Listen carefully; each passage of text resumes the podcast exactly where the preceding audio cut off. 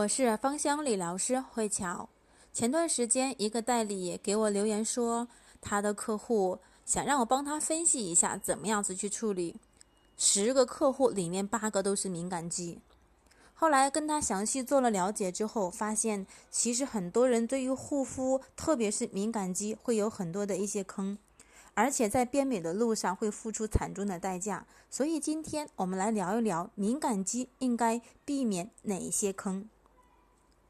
首先，在清洁方面，如果是正在过敏的皮肤，我一般建议晚上用卸妆油来去做清洁，之后做三明治的面膜修复法就可以，一周的时间来去修复。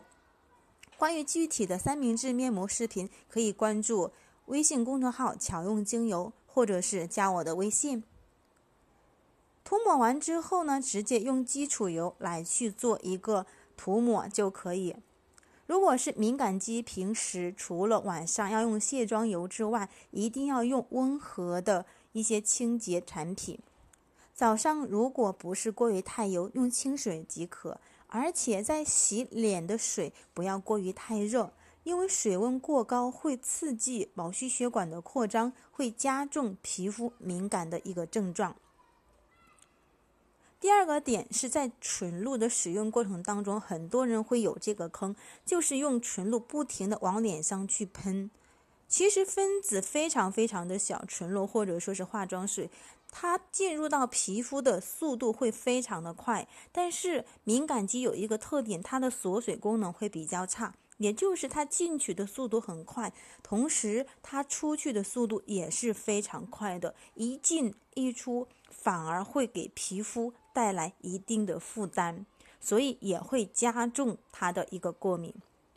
具体的做法最好是湿敷三到五分钟，等到皮肤的状态修复好之后，再做正常的一个喷雾就可以。最最一个关键的点是，很多人的皮肤明明是敏感肌，但是他还要去斑，还要去黄气，以及呢想要去抗皱。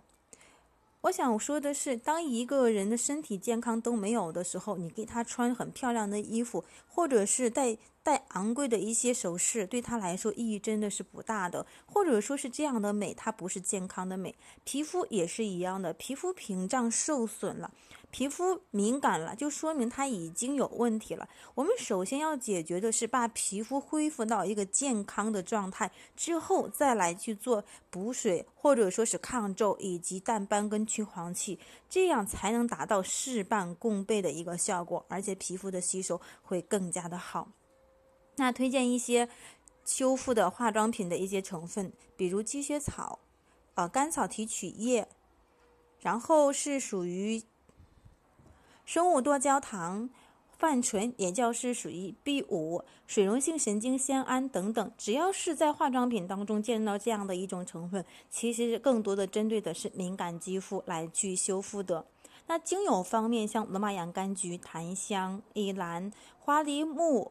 来去做一个精华油的修复都是可以的。纯露方面，推荐的是罗马洋甘菊纯露、薰衣草纯露，一比一搭配在一起来去做三明治的面膜法。最最关键的一步是什么？一定要做好防晒，防晒一定是要去做好的。特别是现在夏天已经到来了，我们更要把防晒做好。除了涂抹防晒霜之外，还要去。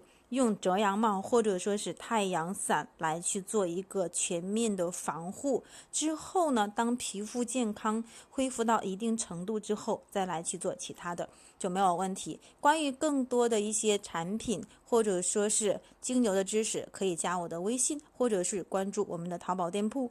我的分享到此结束。